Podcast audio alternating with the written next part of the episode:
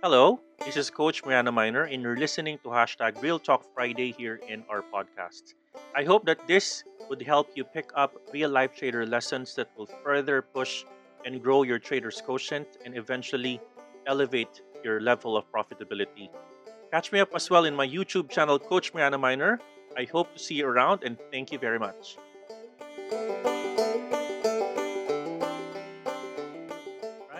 Good evening to everyone. This is Coach Mariana Miner and welcome to our Coach Mariana Miner Real Talk Friday. Our topic for today is about issues of traders with small capital. Type number one, if you are a trader with a relatively small capital. No? Type number one, if your capital today is less than 50,000 pesos. Okay? Type number one, if your capital is less than 50,000 pesos.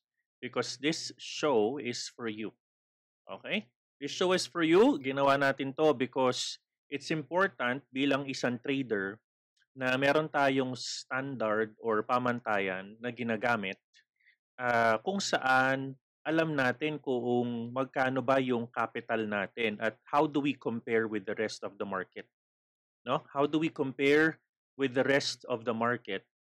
And given that we know kung ano ba yung level of capital natin, it's important as a trader na alam din natin how do we divide, no? How do we divide our capital? Alam mo ba, hindi lahat ng traders ngayon. I will tell you some story, no? In the stock market world, maraming mga hindi nakakapasok na regular traders dahil unang-una napakarami nilang know your customer requirements or KYC. No? Shout out sa mga nagtitrade sa stock market dito. It is a regular requirement ng isang broker. Nung unang panahon nga guys, nung wala pa tayong mga online brokerage, no? Tulad ng mga CitySec Online, mga unang mga City Securities, yung unang COL, no? Sila ay talagang they will invite you sa kanilang opisina, they will do an orientation, then you will fill up the form. Kailangan meron kang proof of income.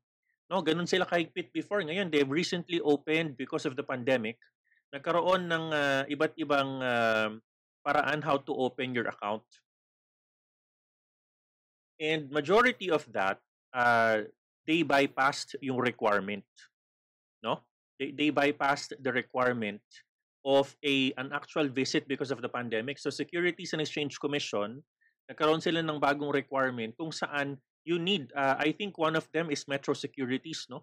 Nagkaroon sila ng another way to screen customers through KYC online. Ibig sabihin, they will interview you over a camera. Nakaschedule yan, no?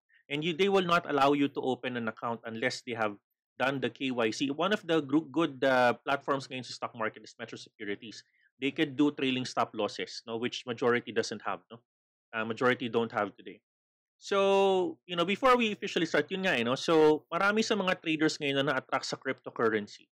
Because ng mga unang, ngayong mga panahong ito, it's okay to create an account already even if you have an online account lang, no? Marami na-attract ngayon kasi you don't need to attend the orientation, no? Normally, trabaho ng broker yan, eh.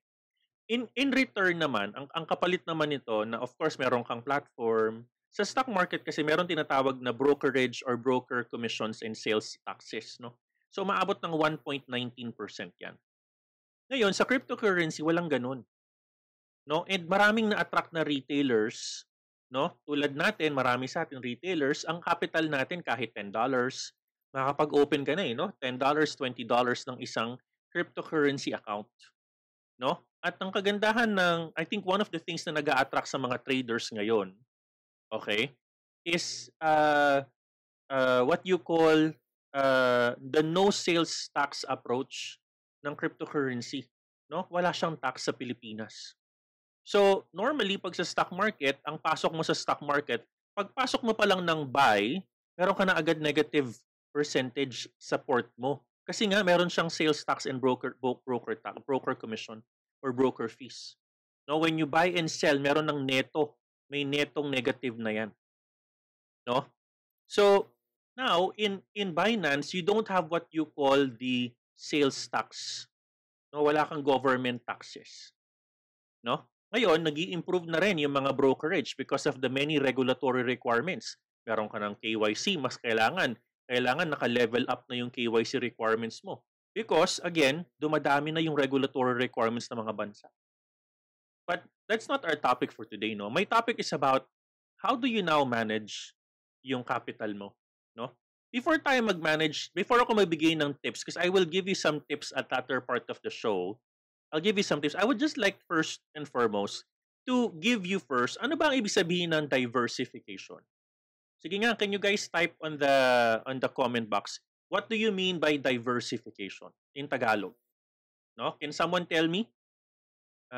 Greetings pala sa mga nakikinig ngayon. Ano? And of course, I'm going to upload this in Spotify. So if you're listening over Spotify with this recording, I would like to say hi to you and thank you. And please share our Spotify link to your friends. No? So, you know, from a dictionary standpoint, and diversification is from the root word diverse, no? You would like to diverse, ihiwa-hiwalay mo, no? Yung anumang uri, pera man yan o, you know, mga bagay, you diversify. You don't put it on one, you don't put it on one. Actually, even die is sort of a prefix, eh, di ba? So normally parang verse lang siguro yung root word niyan, no? And verse obviously parang the word na verbo o salita, no? Hiwa-hiwalay mo siya. So kung hiwa-hiwalay natin from a perspective of ang isang investor, diversification is nangahulugang hindi mo ilalagay lahat sa isang basket ang iyong investment. Bakit ba importante 'yan? No, bakit ba importante 'yan, no? Sino dito sa inyo ang mga trader na inabutan ng pandemic? Okay, taas ng kamay, no? Sino yung mga may mga posisyon way back ng first quarter of 2020 tapos biglang bumulusok pababa yung presyo ng isang asset? No, ako naramdam ko 'yan kasi meron akong insurance na naka-link sa mga blue chips, no? So nung pumalo yung ang ganda na ng performance ng ng mutual funds ko tsaka ng insurance ko, no, ng aking VUL. Pagpasok nung pandemic, pumalo, boom, halos 50% yung fund value binaba, no? So kayong mga nasa mga trading ng mga bago sa trading, siguro niyo inabutan yung pagbagsak ng market, no? Bakit ba importante ang diversification? Ladies and gentlemen, tingnan mo to ha, tingnan mo to nangyari sa stock market sa Pilipinas noong 2020. Ayan. Makikita mo, around 2019 to 2020, pabulusok na pababa ang price ng Jollibee Foods Corporation. So, sino naniniwala dito na Jollibee is #1 than McDonald's?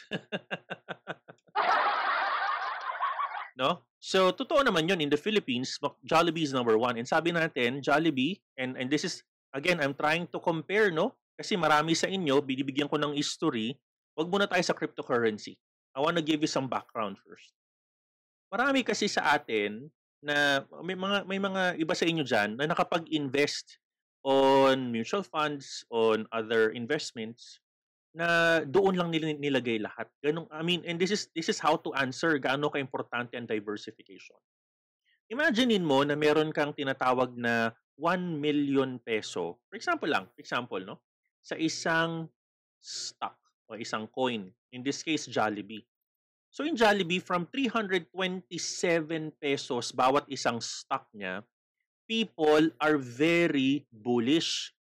Sabi nila, Jollibee yan. Ako, lahat dumadami. 1,000, 2,000, 3,000 store. Ako, number one yan. So, I don't think na magiging problema yan. No, magiging problema yan.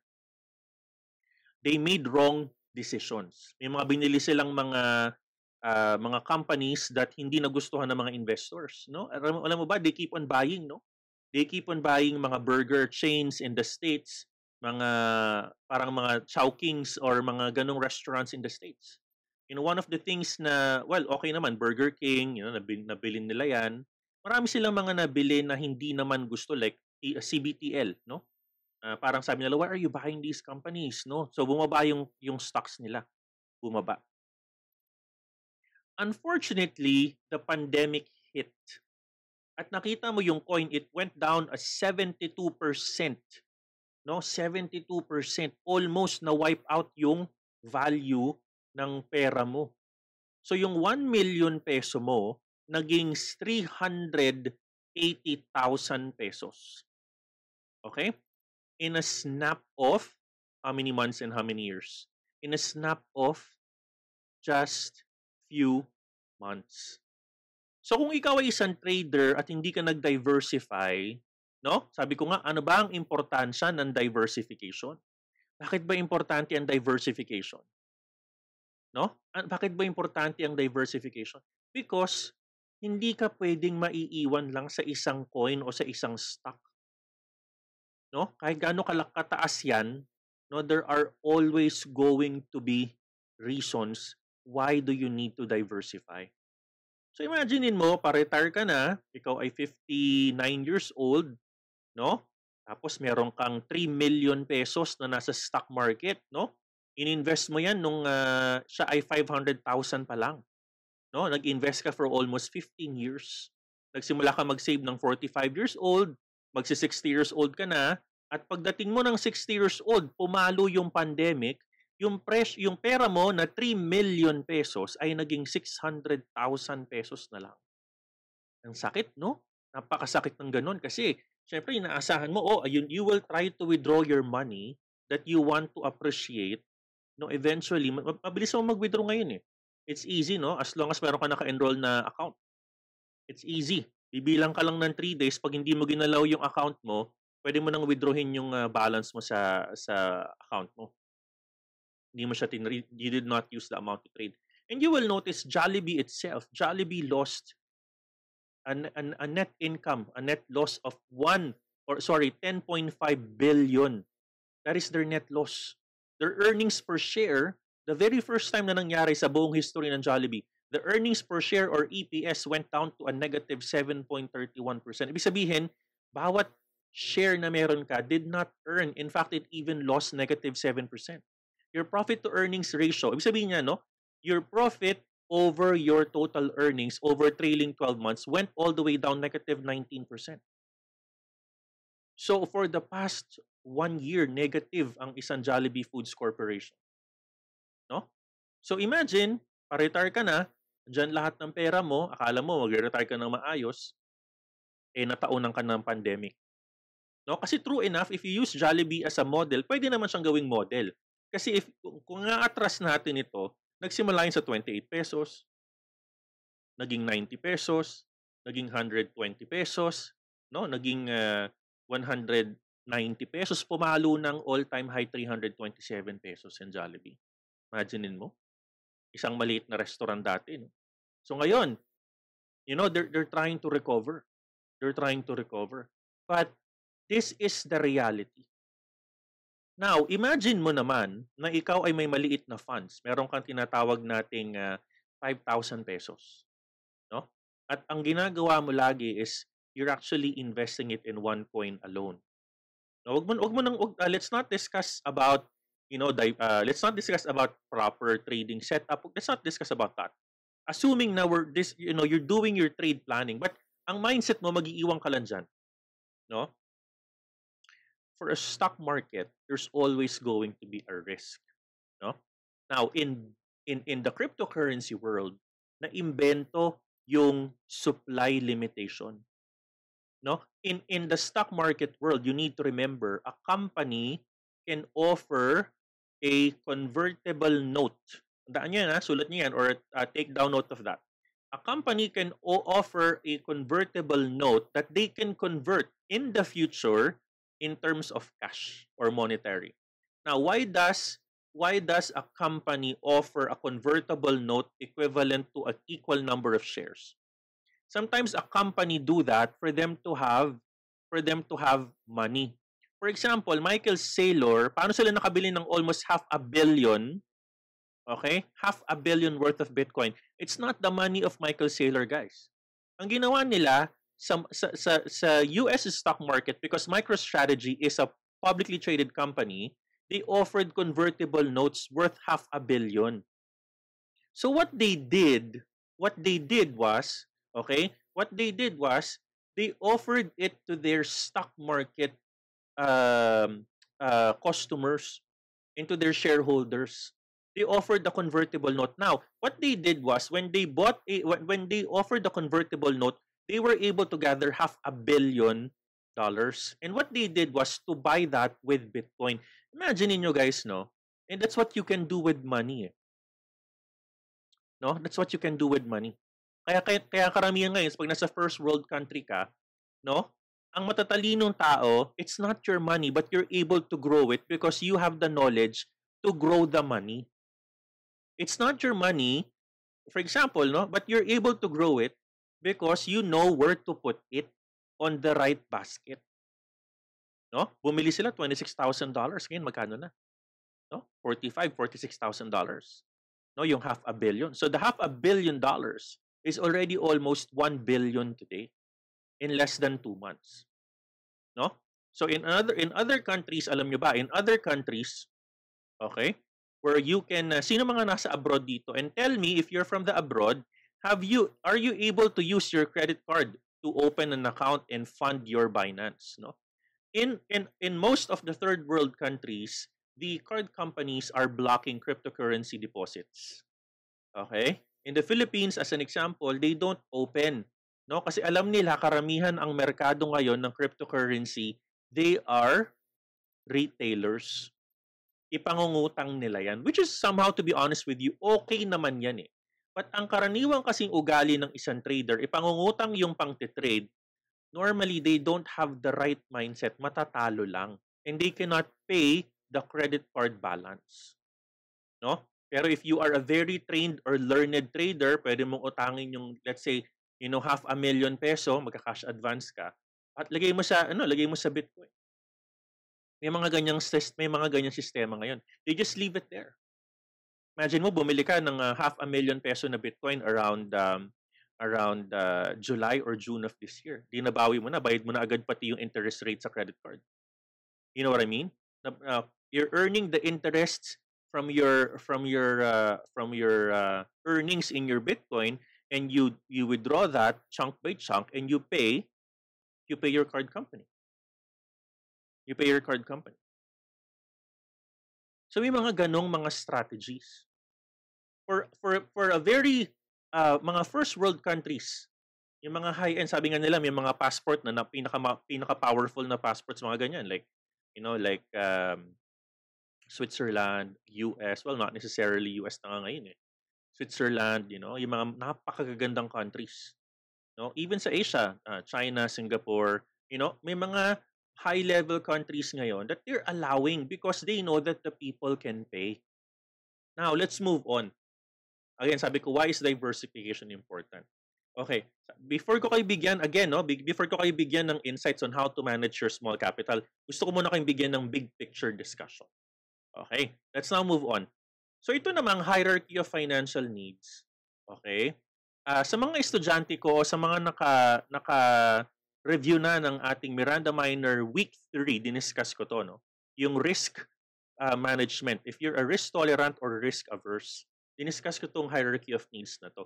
Sabi nga ng isang famous na I think he is a psychologist, because dinidiscuss natin to sa college notes, sa psychology subject natin. Sabi ng isang behavioral scientist na si Abraham Maslow, pero siyang hierarchy of needs.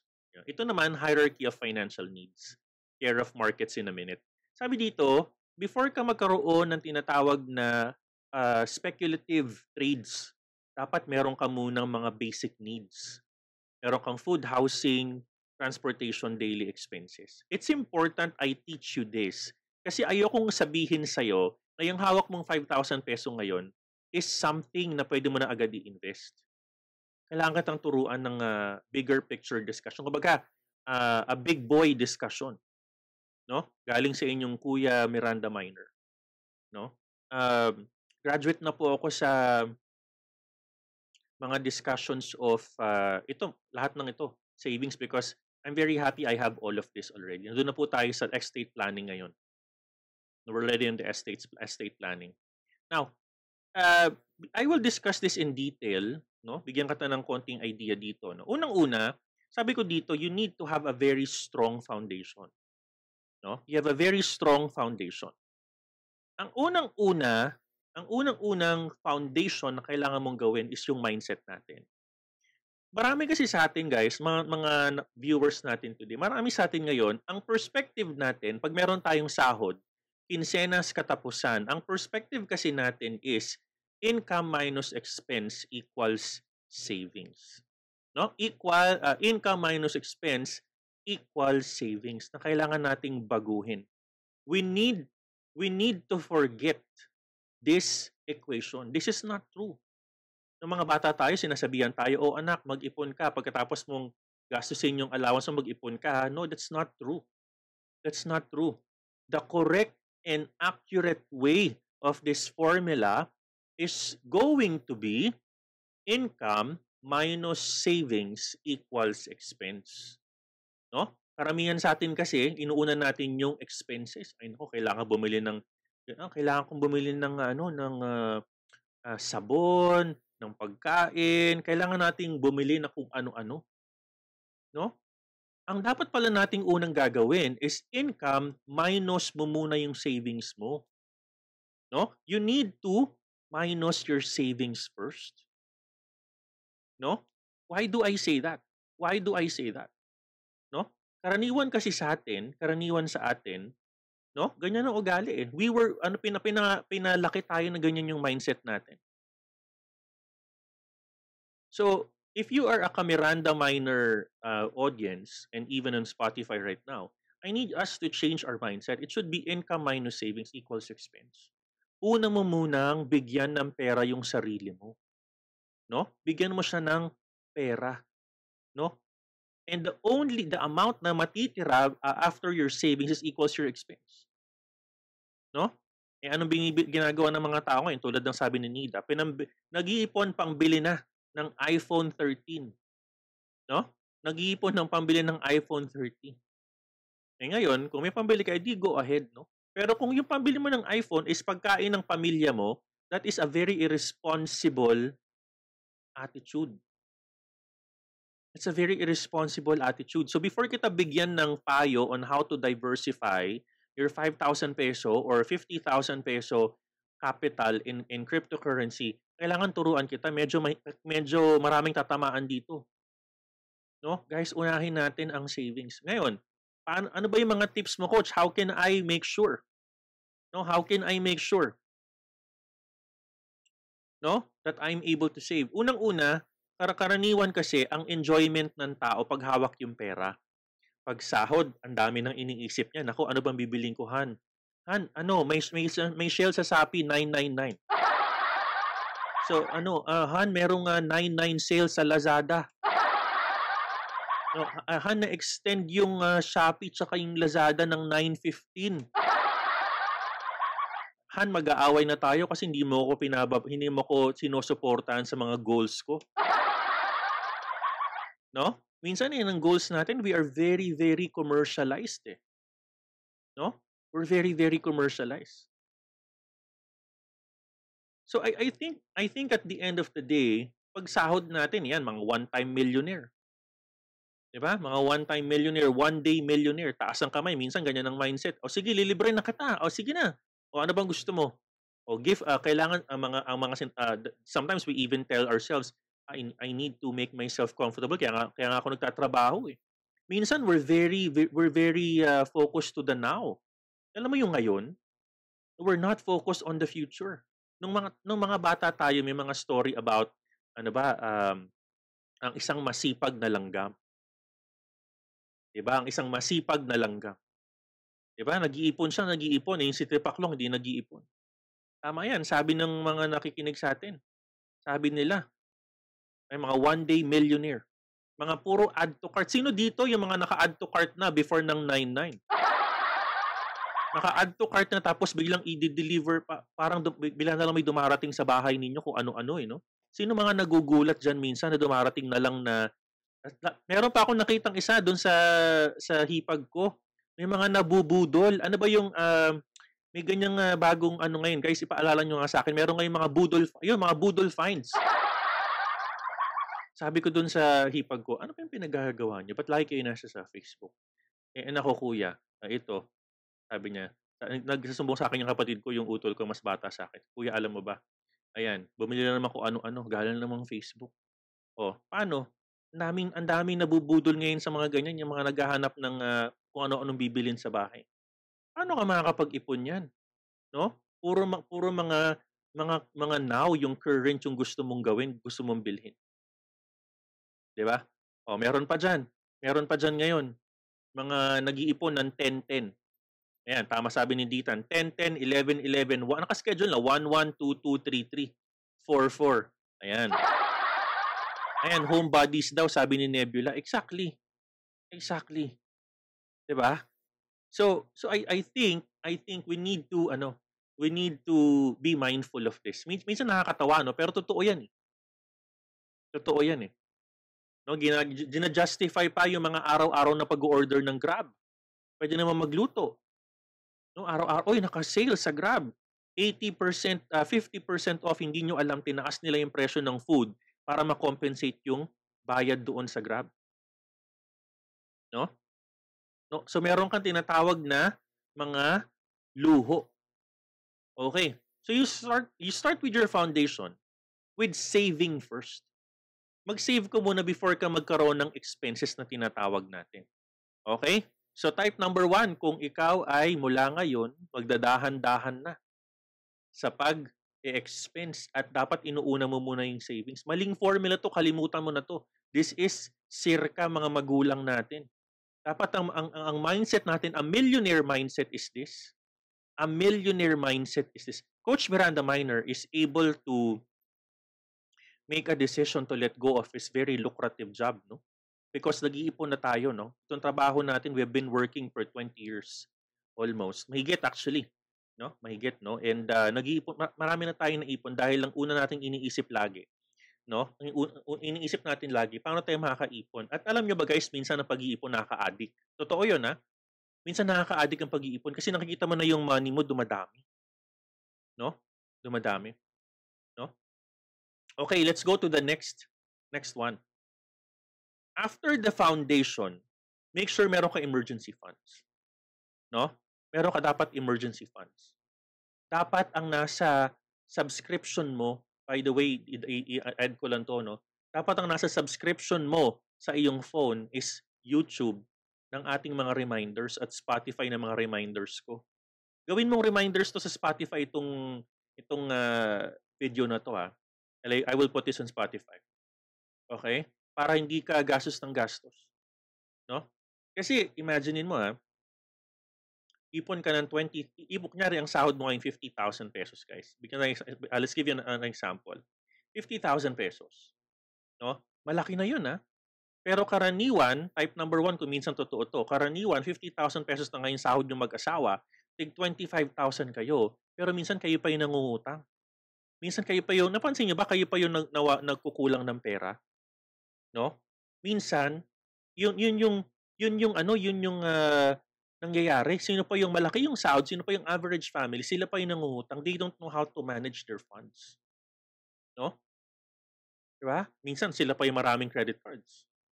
Sabi nga ng isang sikat na Facebook meme, kung sino pa yung manang na may pamilya sa probinsya, siya pa yung may lupa. Now, build your emergency fund. What do I mean by that? Number one, your emergency fund, okay? You need to be listening to this, no? Your emergency fund should be something in between, make sure, in between ng isang savings na pwede mo siyang withdrawin kung kailangan mo, pero hindi mo siya pwedeng withdrawin sa ATM. Okay? I don't want you guys to put all of your emergency funds in your ATM because you are in the mercy of a teller machine. Ako, ang aking emergency fund, it's actually on a checking account. I do have petty cash fund. No? Hindi mawawala yun. I have my petty cash fund, but I do have an emergency fund that's actually accessible in my checking account. Bakit? Because I have a credit card right now. And I can always use that for emergencies. No? But I would like you guys to have this concept. What is an emergency fund? An emergency fund is a fund in case mawalan ka ng trabaho. Okay? In case mawalan ka ng empleyado over the next 6 months, meron kang huhuguting pera. Ano ba ang emergency fund? Dapat ang iyong monthly cost, pagkain, pang utilities, pang Meralco, pang tubig, walang luho pang tubig, pang tuition fee ng mga anak, you know, pang araw-araw, no, pang bayad sa mga sa renta. Those are your monthly expenses. At dapat ang emergency fund mo is equivalent, makinig equivalent to 6 months worth of your monthly expenses. If your monthly expenses right now is 20,000 pesos, dapat meron kang give or take 100,000 pesos ngayon sa bangko. Ngayon, that 100,000 pesos should be separate. Should be separate. Bakit? Oh, for example, meron kang $500,000 sa cryptocurrency. Wala kang perang emergency funds. Are you telling me you're going to withdraw your possessions in Bitcoin just to pay si Manang na may utang ka? Diba? Are you honestly telling me you will draw your money? You will draw your money from Binance because you need to pay someone else. You need to pay for the tuition fee. Pwede pag-profit. No? But your emergency fund is there for a purpose. No? So ipunin mo 'yan, no? Every day, every sahod, income minus savings equals expense. 10%, 20% ng sahod mo. Ipunin mo 'yan. 10%, 15%, you're earning. Ngayon kasi ang base alam ko minimum wage 22,000 pesos, wala nang tax 'yan eh. So yung tax na dapat tinatax sa inyo, yung ipunin mo.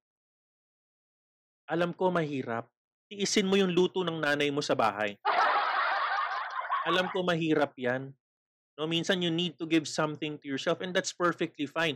Minsan we're trying to do some self-justification. Oh, mental health, kailangan ko ng Starbucks. Oh, mental health coach. Talagang mental health, kailangan ko talaga ng Serenity, yung may pearls.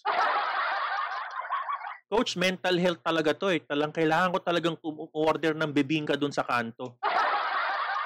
We're trying to imagine our self-justification for our luho. No? And play with your kids. You know, find a new hobby. Diba? Find a new hobby. Ang hindi bagong hobby ang budol finds or ang homebodies. Hindi bagong hobby yan. Hindi bagong hobby yan, guys. Minsan tayo kasi we're trying, okay, coach, come on, wag ka mang killjoy, coach.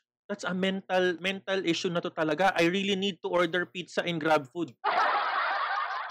We're trying to justify it, guys, and that's the wrong way of justification. No? We're trying it a wrong way. So dapat, kung isa kang empleyado ngayon, ang gawin mo ganito, maghanap ka ng paraan na naka-auto-deduct sa sahod mo. Kunyari, ang sahod mo kinsenas. Ito, ginagawa ko to before. Guys, listen carefully, no? In the past 5 years, sabi ko nga sa inyo, I have 2 insurance. Okay, it's called Pru Life Elite, no? Every month, kinakaltasan yung account ko ng 16,000 pesos. Dalawa yun, no? So, iniisip ko na yun, I need to work. Para habang nag-work ako, inakaltas na yun. 16,000. Hindi ko na naramdaman yun. Kasi ginagawa ko, kinakausap ko yung financial advisor ko. Okay, gusto ko kinikredit out ito every, kunyari, ang sahod ko kinsenas.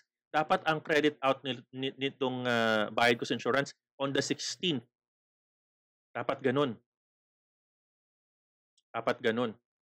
So, hindi ko siya napapansin. Diba? Pagpasok ng sahod ko, kaltas insurance, kaltas yung savings ko, ay di parenting ako. Ang alam ko sa utak ko, makikita ko lang sa aking ATM account is my salary minus my savings already. Okay. O ngayon, kung meron iba sa inyo, may asawa, sila yung nagtatago ng pera nyo. They're the ones who's actually holding your money. That's fine. Pero tell your wife to put it on a bank na hindi nyo rin magagalaw dalawa.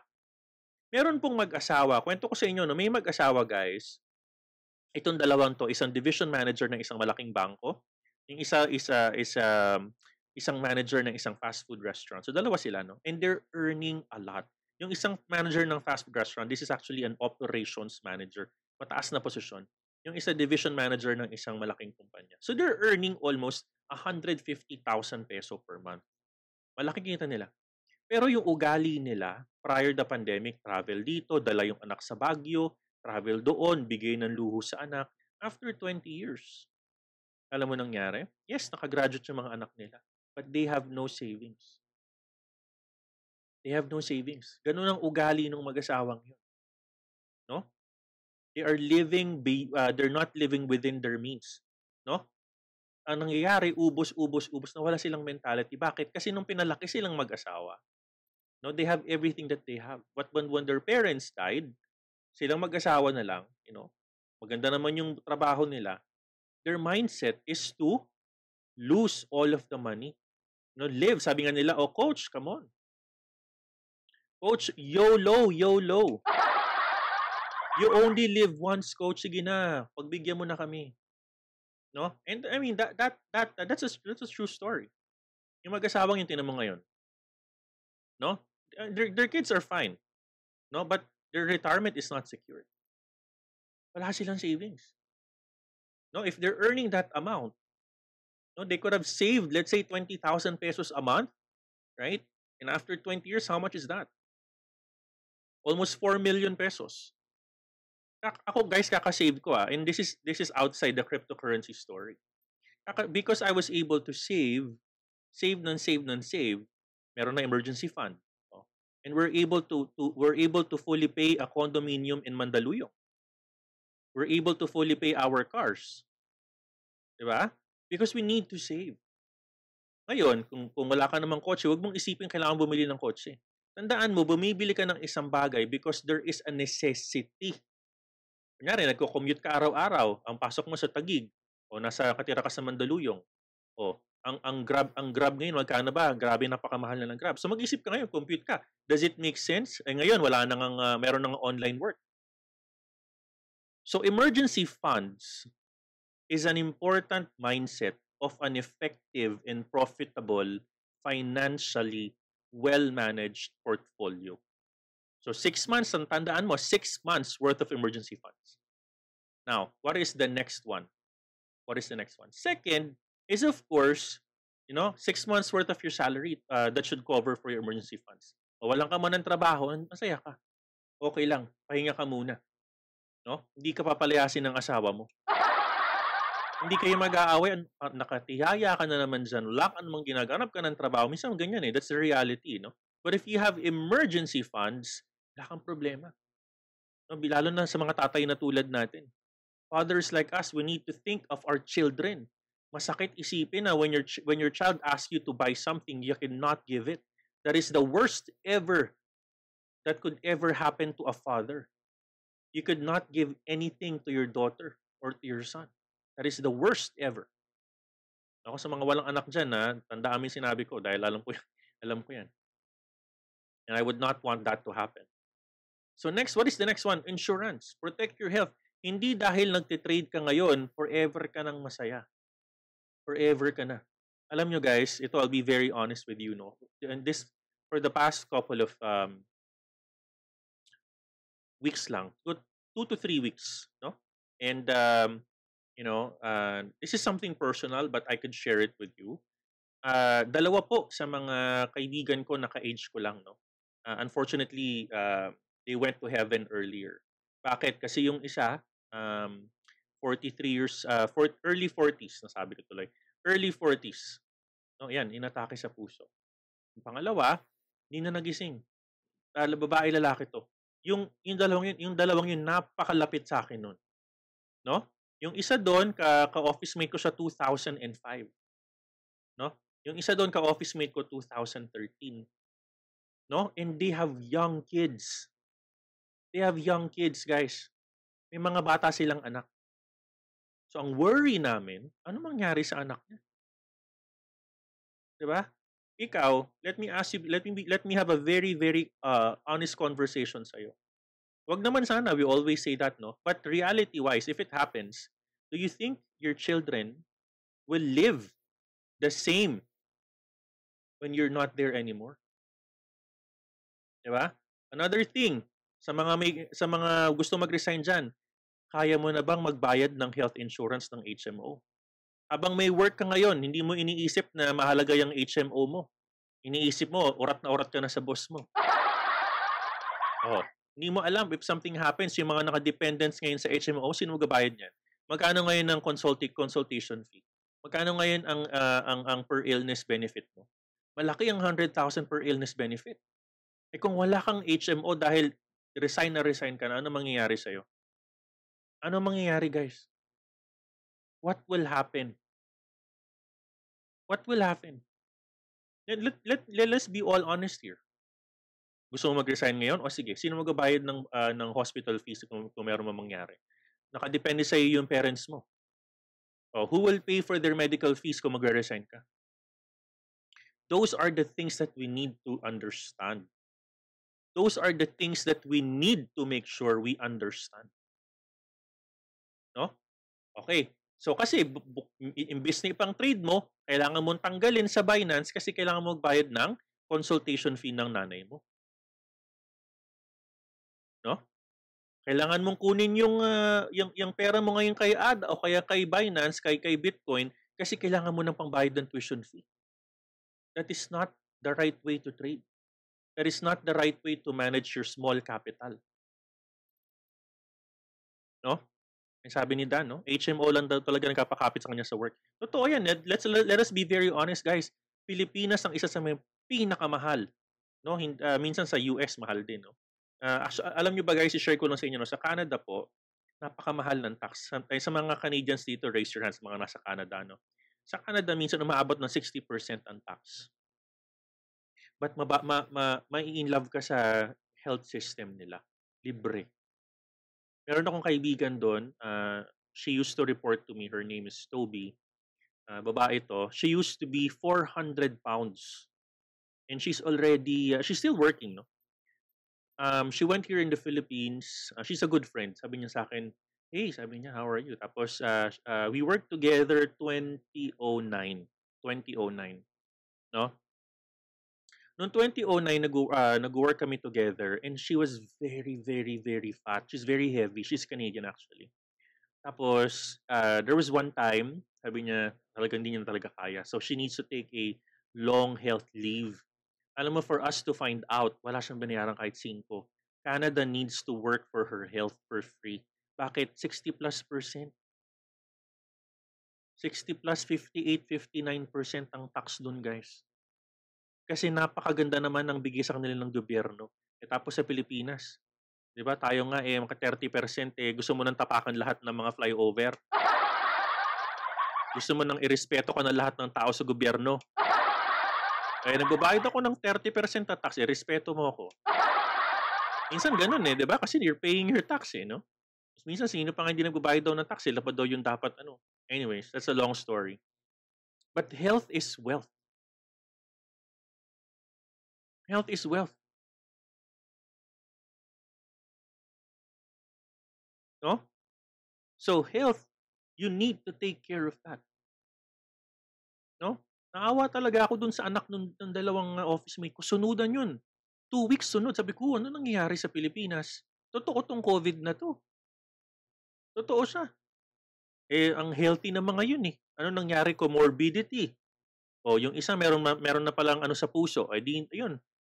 Heart attack. Bata. Yung isa. O, hindi na nagising. O, may lag na, tas hindi na nagising.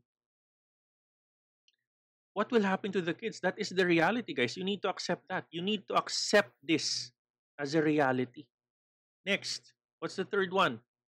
Maintain a healthy credit rating. No? Sino po dito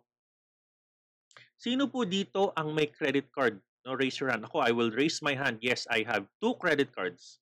No? And I'm very happy to say that I have no balance. Bayad lahat yan. No? Sino may credit card dito? There are 2 types of customers na actually 3 sila eh, no? May mga customers na gustong-gusto ng credit card companies. No? When they look at their credit rating, ito yung mga tao na may utang at nagbabayad pero kumikita sila because of financial interests. Yan ang gusto ng mga credit card companies.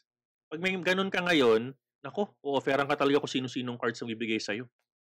Ayan. Sino-sino yan? O, pipila si BPI. O, minsan makakaranas ka sa mall. Sir, meron ka na po bang BPI? May abot na payong. Sir, meron ka na po bang BDO? Abotan ka ng headset. O, diba? Totoo yan. Totoo. Reality yan. Abotan ka ng ano-ano. Habulin ka pa. Sir, sige na, sir. Maganda pa yung chicks. Nako. Makakapakuha ka kaagad, eh, no? Nakapakuha ka agad, di ba? O yung iba, tama yan. Si Sweet, pang miles. Ako, nagagamit ko yan for miles. Di ba? Pero ako, I'm more of the cash rewards, eh. No? Ang dami ko ng rewards na nakukuha sa mga cards na yan. Pati lahat, oh, guys, this is a tip for you. Okay? This is a tip for you, ha? What I do, listen carefully, okay? What I do, na-realize ko to mga 4 years ago, no? When my friend told me, kung nagbabayad naman kayo ng credit card, doon nyo na i-enroll yung insurances ninyo. Okay? Sayang yung points. If you're paying, listen carefully ha, ito yung mga ayaw ng credit card companies. Ito yung mga ayaw nila na bayad ka ng bayad. Ayaw nila na hindi ka na nagbabayad ng annual membership fee, hindi pa sila kumikita sa'yo. Ayaw nila ng ganun. They would like someone na uutangan nila at uutangan sila, tapos hindi makakabayad. Kasi sila meron, they're earning on the interest fees, correct? Ganon sila kumikita. So ang nangyayari, they want to earn from those that are not paying on time. Eh, syempre, bayad tayo ng bayad, di ba? Minsan overpay pa nga. So, gawin mo, enroll mo yung insurance mo dyan sa credit card company. Pabayaran mo na lang yung credit card. Dyan na invento yung one-all payment. Pati yung Meralco, enroll mo sa card mo. Pati yung tubig, lahat i-enroll mo sa card, tapos card na lang yung bayaran mo. Yan. Magandang tip sa'yo yan. Para hindi ka na nahihirapan. Bayaran mo lahat ng iyong bills. I-enroll mo lahat. Kunin mo yung, I think, SAN number yata ng Meralco para auto-credit na wala ka ng hassle. Hindi ka napipila. O, lahat ng bills mo, telepono, cellphone, Wi-Fi, lahat i-enroll mo lahat sa card. Yan na. Masaya ka na dyan. O, pati Spotify mo, mag-enroll ka dyan sa card mo na. And then you just pay your card. Sayang yung points. Sayang. Ako guys, because of my points, I was able to get a very good-looking watch. O, diba? I was able to get a very good look. Mamahaling watch, ah. Mamahaling watch, I'm telling you. So, you need to maximize and make sure you have a good credit rating score. Huwag ka namang hindi magbabayad sa credit card, baka mabablock ka naman yan. Hindi naman magandang strategy yan. No? Huwag kang kuha ng card kasi nag-uusap yung mga yan. Pag nagsinabi na, oh, itong taon to nagbayad ng card, lahat hindi magkapautang sa'yo. Diba? You need to make sure i-enroll mo lahat yan. Magandang yan. Huwag mong i-enroll si Grab sa card mo. Naku, order ka ng order, sasabi ko sa'yo. Nako, sinasabi ko sa'yo, naku, ay may promotion si Citibank. Coach, 50% yung pizza, kukunin ko na yan ngayon. Nako, wag mo namang i-enroll yung email address mo sa mga promotion yan. Nako, sinasabi ko sa'yo. Totoo yung mga ganyan. Anyways, let's now move on. So ito na, malapit na tayo dun sa recommendations ni Coach. No? Alright, number 4. No? How do you find the right investment in your risk appetite? Ito yung example lang ng isang illustration kung saan nakikita mo dito.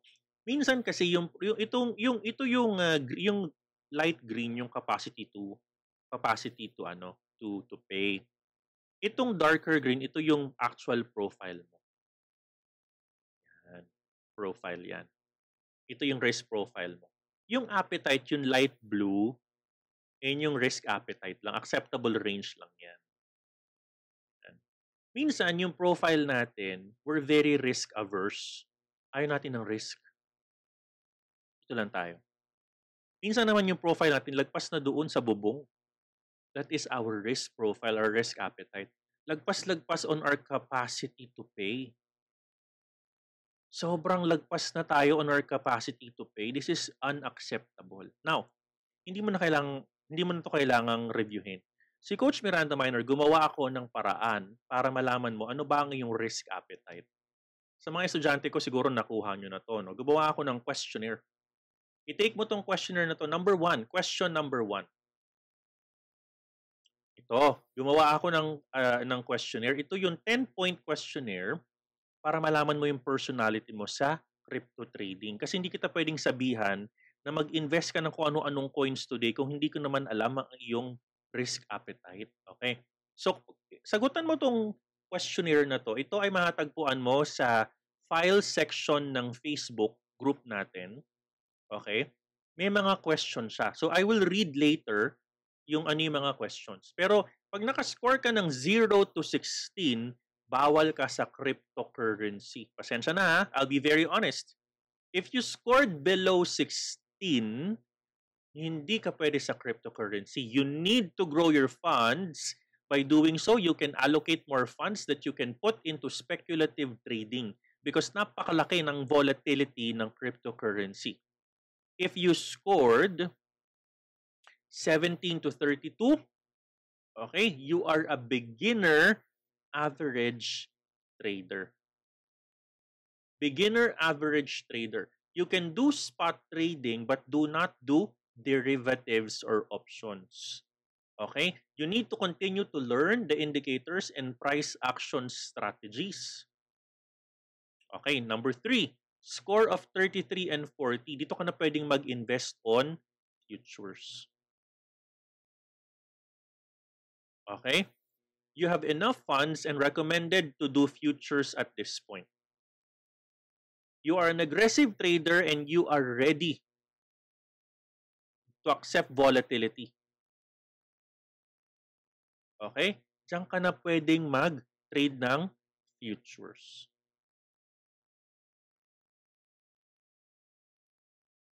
Ito yung mga questions. Question number 1, magkano ba ang savings mo ngayon? O you answer. Gaano kataas ng savings mo ang pwede mong ilagay sa crypto trading? 5 to 10%, 11 to 30%, 31 to 50%, kung ano-ano pa. Kailan mo gustong kunin ang profit at capital mo sa crypto trading? Gaano ka nakatagal sa crypto trading? Alin sa mga sumusunod na crypto investments ang alam mo at nagamit mo na? Ano sa iyo ang risk sa trading ng coins?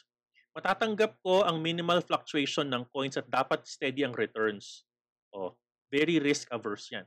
Tanggap ko ang fluctuations ng coin at hindi ako gaano naapektuhan dahil alam ko ako ay kikita pa din ng long term, 1 year. Ganyan yung mga mindset. Ganyan ang mindset. Another question, kung ang wallet mo ay bumagsak ng 15%, paano ka magre-react? Withdraw kahit loss, close ang wallet. HODL, DCA, dollar cost averaging. Another question, hanggang saan ka pwedeng mag-loss ng capital sa loob ng isang taon sa crypto trading? Hindi ako pwedeng ma-loss. Ayun ang sagot mo. Pwede na siguro ang 5 to 10% loss. Pwede na ang 11% to 20%. Okay lang kahit 20% loss basta mataas ang potential returns. Ano ang objective mo sa crypto trading? Maintain lang ang funds. Kumita ng 1 to 5%. Pero yung ibang tao dyan, magkaroon ng malaking savings long-term sa wins at trading pag-hodl. Sa crypto trading, saan ka komportable? Number 1, hindi pa ako sigurado. Number 2, spot trading. Number 3, spot trading plus savings. Number 4, futures trading. Lahat ng sinagot mo dyan, it will give you a total score. It will give you another score na nasa baba. Ayan. If you score a 13, huwag kang magki-cryptocurrency. Bakit? Kasi itong questionnaire na to, sinasabi niya, you are a conservative trader. Hindi para sa'yo ang cryptocurrency. Ayaw mo ng volatility. Hindi ka pwede sa cryptocurrency. So kahit 5,000 ang pera mo ngayon, but you scored a conservative, huwag mong susundin yung next slide ko dahil hindi para sa'yo ang cryptocurrency. I'm sorry but I need to say this. I'm sorry but I need to be the one to tell you wag ka sa cryptocurrency. Pero hindi kita binabawalan forever. Anong sinasabi ko sa iyo dito? Hindi ka muna pwedeng pumasok. Need to grow your funds. By doing so, you can allocate more funds that you can put into speculative trading. Masakit mang sabihin, but I'll be the bearer of bad news sa inyo, dahil kung hindi kayo makakascore ng mataas, I don't want you to even think about diversification. And I'm being very honest. Marami sa atin dito iniisip ang cryptocurrency. This is their way to be rich. This is their gateway to become a millionaire. This is their gateway to become a multi-millionaire. Hindi po imposible yan. No? Pero ang tanong, doon sa mga tanong ko dyan, ang tanong ko kanina, are you willing to wait? Kahit 15% negative ka na, eh sinagot mo, ayaw mo. Hindi ka pwedeng malos. At ang total score mo is 13. Don't expect na magiging successful ka in cryptocurrency trading. Don't expect na you are going to be successful kasi personality mo and economic standing mo, hindi ka pa pang cryptocurrency. Marami po nagsulat sa amin dalawa ni Sweet. Her and I are talking kanina. Marami po nagsulat na, no? Maraming salamat po sa mga nagsulat sa inyo sa Dear Coach Miranda Miner. Some of the questions na sinabi sa amin doon, parang sinasabi niya sa amin, Coach, ikaw na ang pag-asa naming yumaman. Coach, pag nag-enroll kami sa'yo, it is one of those dream come true. Itong crypto na to magiging savior ng aming kahirapan.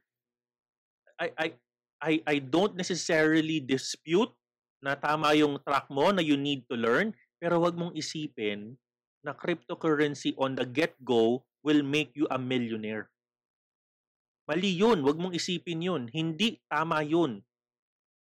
Huwag mong isipin na it will really save you like on day one. No, you need to wait. Dapat yung mindset mo tama na you're willing to wait kasi yung volatility sobrang laki. Yun yung purpose ng questionnaire na to. No? So, hindi dahil sa ba't ka natatalo? Kasi yung risk appetite mo eh. Hindi naman malaki. Nakita mo lang 10% negative, bitaw ka na, ayoko na coach, this is not for me. And I will gladly accept that. No, hindi naman tayo rito paramihan ng audience para hikayatin ko kay lahat kayo mag-trade. No, I would not say that. I would not say that you need to trade for the sake of my audience. No, absolutely not. I would rather tell you na makinig ka ngayon sa pamilya mo, diyan ka nanonood ng TV, huwag ka makinig sa akin. No? Kasi nga, I want you to build first your financial credibility or foundation, your credit rating, your medical insurance. I-build mo muna your emergency funds. I-build mo muna lahat yan. Pag na-build mo na yan, saka tayo mag-usap. No? Hindi ko kasi alam kung tinuturo ba ng maraming tao na kailangan mag-ingat tayo sa cryptocurrency. I'll be the one to tell you that you need to. You need to be very careful in cryptocurrency. Natuturo tayo ng maayos na pag-manage ng pera. Kailangan yan, guys. You need to be very careful of your money. Pag 5,000 na lang ang pera mo at wala... Okay, I will be very honest and I'm sorry, guys, ha? Tamaan na yung tatamaan, pasensya na po kayo, no? If you have 5,000 pesos today and you have no emergency funds, you have no medical insurance, you have no space in cryptocurrency, I apologize if I say that. Sakit mo na magsalita, Coach. But honestly, you know, the truth will set us free, eh. Sometimes kung ano yung masakit, siya yung tama, eh. So baka hindi cryptocurrency yung hanap mo. Baka yung hanap natin first, ang dapat nating ayusin. Baka hindi pagte-trade ng MACD and RSI. Baka kailangan muna nating ayusin ngayon is, how do we save money first? Baka kailangan nating ayusin, how do we manage our funds and finances? How do we now manage our savings? Meron ba akong strategy of automatically debiting my salary? Meron ba akong automatic way to debit my savings out of my salary? Yun siguro muna yung ayusin natin kasi kung mas malaki na yung funds mo, mas maganda, mas makakapag-trade ka na on you can now trade your money na hindi ka nakakatulog ka ng mahimbing.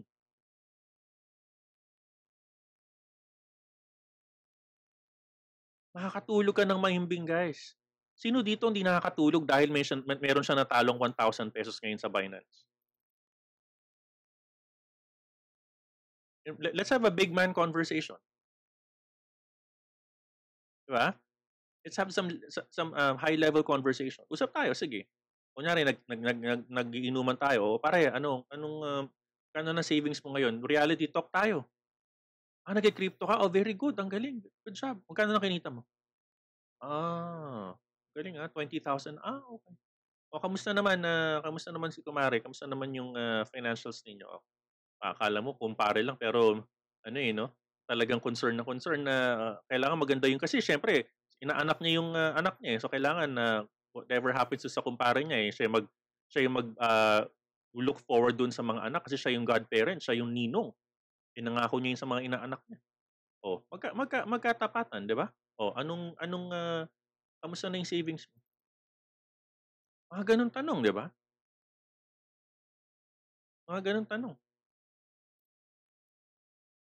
So, ngayon, assuming na meron ka na talagang funds, ito na. O coach, tama ka naman, pero ang dami ko talagang pera eh. Ang dami ko naman pera, coach. Eh, di yan na. Let's go na, coach. Ito na. O. I have money. What do you do? What can you recommend? So, this is my first recommendation. Number 1, I want you to invest on government bonds or REITs. What are government bonds? No? Maraming ino-offer niyan. No? Offer, that's either go to the bank, pero sila mga bond may ino-offer dyan, makipagkaibigan ka dun sa mga managers ng banko. Kasi, metric nila yan, pag inoferan ka nila yan, nakikita sila. O, scorecard nila yan. Number 2, sa mga brokers, ino-offer yan. Pati yung mga rates. Maganda ang mga rates, guys. Merong rates ngayon, kumikita ako noon every 3 weeks may dividend ako dyan. Ano ba ginagawa ng rates, guys? No? Ano ba yung ginagawa ng rates dyan? So, ang ginagawa ng mga rates, yung mga corporations na merong mga real estate, pinaparent nila, okay, sa mga BPOs, sa mga ospital, kung kanino pa yung lugar nila. Ngayon, yung kinikita nila doon, yung rental fee, bilang isang shareholder, meron kang rates, no? For example, Double Dragon, no? DDMPR. O kaya, meron recently Phil Invest. Meron silang rates na in-offer din Robinson's Land, RLC. They're offering rates, no? When you get a rates, yung shares mo may equivalent, meron kang share doon sa rental fee na binabayad. For example, yung Ayala Exchange, yung Ayala West, no? At kung ano-ano pang mga rates, you have a capability now to get something doon sa mga rental fee. And that is a fixed income. That is a fixed income. Exactly, tama yung sinasabi niya ba? MP2, pwede rin MP2.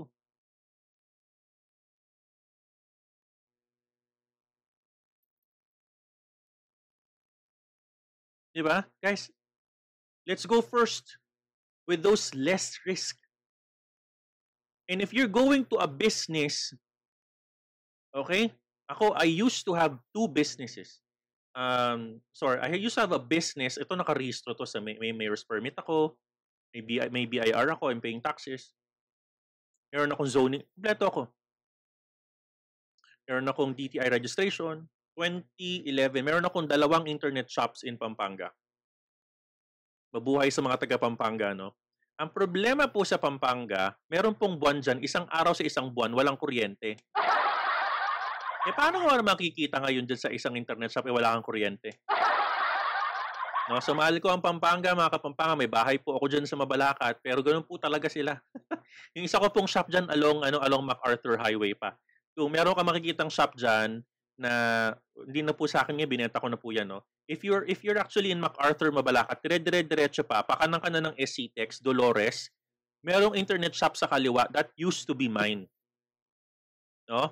That used to be mine. Malapit siya sa, I think ngayon ginawa na siyang ano.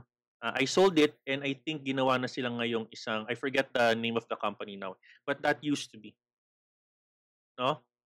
Ganyan kasi sa Pampanga, sabi ko, ano ba itong Pampanga na ito? Kuryente, wala isang araw, isang buwan? At paano ka ba naman kikita dyan? Diba? So, if you're going to invest on a business, dapat pandemic-proof. Dapat pandemic-proof. Low-risk investment basket. Kasama dyan yung business. Paano, guys? O, magkatapatan tayo. Before pandemic. Okay? Yes. Oo. Wapin, Ira. Atin kong house. Yeah. No ka rin mabalakat niya eh. Akala mo ha? Marong ba? Ditak na. Nawala tuloy si Coach kasi nagtanong si Ira. Yes, may bahay ako sa Pampanga. Yeah. Kailangan pandemic-proof. Who's Kapampangan here? Raise type number 1, no? Ayan, sa Balibago daw. Ayan. Buti pa kami sa Angeles, Coach. Okay lang. Yun nga eh. Buti nga kayo sa Angeles. Kami sa Mabalacat. Ewan ko to kay Marino. Kay Boking. Morales. Yung mayor yata namin yun. Pero magaling yun. Magaling na mayor yun. Okay. Anyways, I think yung cooperative yata doon, I think they're doing some maintenance. I don't know, once a day yata. Anyways, you need to invest on a business that's actually pandemic-proof. Oh, tapatan tayo dito ha. Sino po dito, okay, ang may business before na food business na nagsarado na because of pandemic? Sino po dito ang nang-apektuhan ng pandemic? They used to have a business, but pandemic came in, wala na po kaming customer, nag-close na po yung restaurant namin. Nag-close na po yung restaurant namin. Diba? You need, ano ba mga pandemic-proof business ngayon? Diba? Pandemic-proof business are the things that you can provide a service kahit virtual. Virtual po.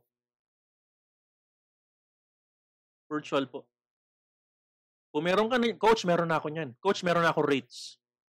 Coach, what else can I do? Ito na guys, next one na to. Kung meron ka namang extra money outside ng emergency funds mo, outside ng insurance, ito na. Mag-hodl ka na sa Bitcoin. Coach, bakit ngayon mo lang sinabi na mag-hodl ng Bitcoin? Ang dami mong binigay ng mga slides. Kasi guys, I'm speaking of reality. Kung ikaw, dalaga ka, naghahanap ka ng kasintahan mo na magiging maayos pagsasama nyo, kailangan ganito yung mindset niya. Kailangan yung mindset niya long term, hindi yung ngayon. Kasi pag ang pag-ibig, pag wala nang makain, tumatalon sa bintana yan. Dapat ang hahanapin yung pag-ibig, yung taong bibigyan ka ng lahat kasama si Bitcoin. Oh, tapatan tayo. Why am I only saying Bitcoin on the 10th slide? Huh? Why am I only saying Bitcoin on the last slide? Akala ko ba, Coach, hodl ka lang sa Bitcoin? Akala ko ba we need to do Bitcoin first? Coach, bakit gano'n? Akala ko ba we need to do Bitcoin? Yes, you need to do. But ang tanong ko lang naman sa iyo is, meron ka ba emergency funds? Insurance ka ba? Diba? Are you updated with your credit rating?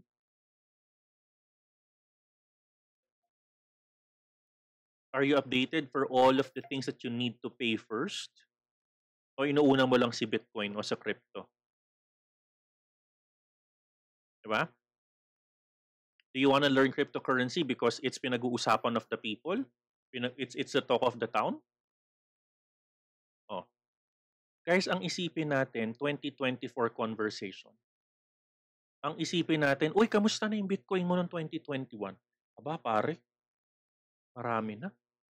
200,000 na ang presyo ng Bitcoin 2024. Kita tayo 2024. Ito naman channel na to, forever naman to eh.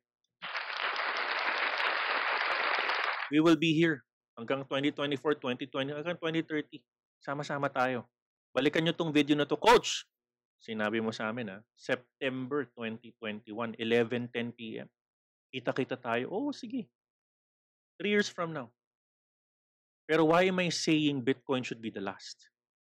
No? In the other speculative market. Dahil, pag magbi-Bitcoin ka at wala kayong pagkain ngayon, ako na mismo mang kukutos sa'yo. Ako bilang kuya mo. Dami ko pong kapatid, guys. 7 po kami. 7 kami. Ako yung sumunod sa panganay, pinakapanganay. O, yung mga mas bata sa akin, ang dami.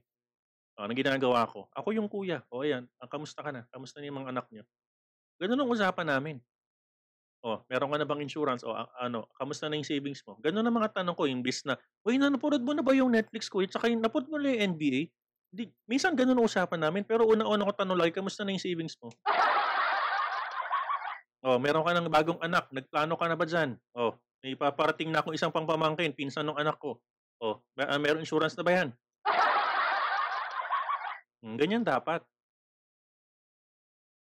Ganyan ang kuya nyo dapat. Diba? Oh, now, Coach, meron kami lahat yan. Dahil mong sinasabi. Oh, paano na nga? Oh, ito na nga. Oh, assuming meron ka lahat.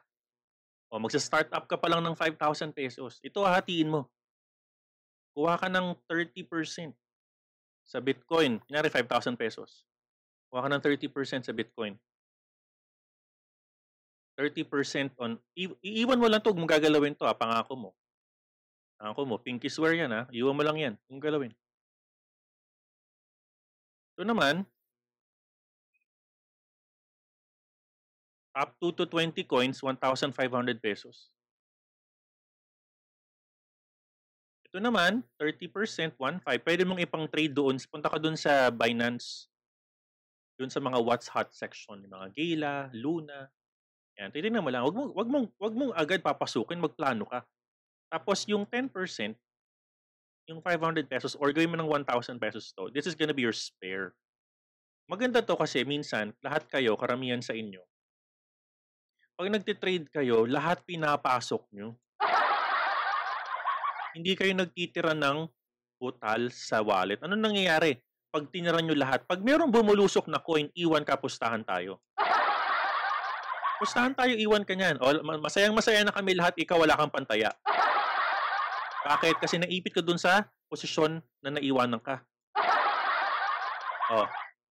O ano? At kung pinanood mo yung video ko, kakagawa ko lang ng video, 9:30 in-upload ko. Ngayon, dapat 70% ng pera mo nakalabas. Kasi consolidating with bearish bias yung market. Position sizing lagi. Kung ikaw ay estudyante ko at di mo pa alam yan ako, parirepeatin kita. Parirepeatin kita kung di mo alam yung position size na yan. Sabi nung isang nagtanong sa akin, Coach, bakit ang liit ng margin mo nung kaya mo to? Ano bang tingin mo sa market ngayon? What do you need to do with your position size? Oh, eh paano kung bumalagtayan, bumasag ng 618? Anong gagawin mo? O sige nga. O sige nga. O diba? So, whether it is futures or spot, this is how you would like to manage your funds. 30-30-13, you have a 10% spare funds. Okay? Yan lang yan. Oh, huwag mong galawin si Bitcoin, yaan mo siya dyan. Kalimutan mo, 2024. Ito yung 2024 basket mo, yan. Ngayon, meron ka ng pagdagdag ng 5,000. O, another 30% kay Kuya Basket Bitcoin. Another 30% dito. Another 30% dito. Diba? Another iwan ka na naman dyan. Oh, may pera ka na naman. May sahod na naman ako. O di, another 1.5 na naman dito. Huwag mong galawin si Bitcoin, yaan mo na siya dyan. Altcoins dito. And new coins. Ngayon, kung wala ka makitang new coins, ilagay mo muna sa spare USDT mo. Yun yung mag-manage ng wallet. Huwag kayong pupunta, meron kayong 5,000, aba, may lumilipad na coin. Gala, pasok. Pasukin natin yan, Coach. Uy, may lumilipad na isang coin. Luna. Ay, pasukin natin yan. I mean, again, hindi ko tinatawanan kayo, ha. Ang point ko is, ang unang-unang slide ko sa inyo, diversification. Diversification. Oh, Bumagsak si ano, bumagsak si Luna. O di masaya ka pa dyan, okay lang. Bakit? Eh, may pera kay Bitcoin eh. May pera ka dun sa ibang coins. O. Eh, bumagsak si Gela. O, nag-consolidate. O, si Shib Inu, tumaas konti. Ha?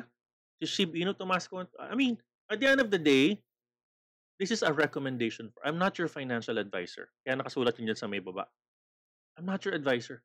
I'm giving you how I manage my wallet. I'm giving you a mindset. Bakit, coach? I mean, why are you giving that? Eh, kasi nga naranasan kong effective yung ganyang strategy. Saka yung lahat ng sinabi ko sa inyo sa previous couple of slides. Listen carefully, ha? In all of the slides na sinabi ko, lahat po yung nadaanan ko na. Lahat po ng slides na diniscuss ko, I do have REITs, I do have stocks, I do have memberships, you know? I do have, before I even enter cryptocurrency, meron na po akong emergency funds. No? So bakit, coach, you're very good on risk management? Kasi po yung mentality at mindset on managing your wallet and funds, kapatid po yan on the way we manage our finances. If we know how to manage our finances comfortably, I'm telling you, susunod po ang management ng wallet, ng Binance, ng Bingbon.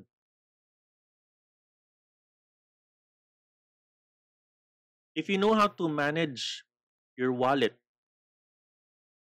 how to manage your financial reality, mas madadali ka mag-manage ng crypto. Bakit? Kasi nga makakatulog ka na mahimbing.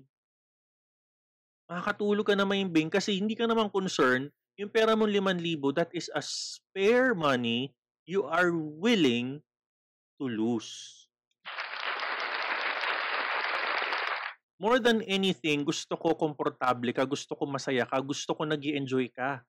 O, paano yun? Huwag mo ilagay lahat ng kayamanan mo kay crypto. Diba? Huwag mo ilagay lahat sa kanya. Dapat yan, money that you can lose. O. Ngayon, gusto mong, eh, marami ka ng pera sa labas, gusto mong paglalagyan ng pera, you wanted to hedge, you know, your currency. Punta ka kay Bitcoin, lakihan mo to, lakihan mo tong basket na to. Lagyan mo to ng mas maraming funds. Ngayon, because you have something here, kung ito man magkaroon ng problema to, this one is not affected. This is your 2024 basket. This is your 2024 basket. Kung sa trading may tinatawag kang 618. Ang 618 mo is your financial management. Your 618 is your ability to manage your finances. Your 618 is your ability to manage your wallet. Pag nabasag ang 618 mo sa buhay, that is your boundary on managing your wallets. Going ano ka na, south. Meron ka pa rin mahuhugutan. Magbabounce at magbabounce ka pa din. Bakit? May insurance ka eh. May HMO ka. Diba? In your life, you will have a bounce in your 618 because you are able to manage your finances correctly. So with that said, guys, maraming salamat. Sana may natutunan ka today, no? Type number 1 if you have learned something today in our podcast episode, no? How to manage, you know, your funds if you have a low capital and what are the coins that you could invest on. No? I was not prescriptive on the coins that you can invest. You know, sorry about that. Mea culpa. No? Pero ang purpose kasi ng ating session today is how can I manage, no, my funds if I have a small capital. Gusto ko itang turuan kung paano i-manage yung funds mo on a bigger picture. Kung bata ka pa, less than 20 years old ka, 20 to 25, 25 to 30 years old, mas marami ka pang panahon kaysa sa akin para makapag-ipon. Use your time and your talent and your young age to invest on the future. Now, if you're 40s and above, no, or 30s and above, double time. Ipon. Double time tayo. Ipon more. Diba? Ipon more. No? And that's the time, usap tayo, that's the time that then we can eventually put more money in the cryptocurrency space. If you do this, I'm telling you, ladies and gentlemen, you can definitely sleep well at night because you are investing on a coin that you are willing and you're okay to lose. With that said, guys, ang ating raffle is gonna be for tomorrow. We'll have two raffle for tomorrow. Please follow the instructions that Nida and Ara will say. But with that said, maraming salamat, and I hope that you've learned something today. God bless you, and I love you 3,000. Salamat, guys. Good night.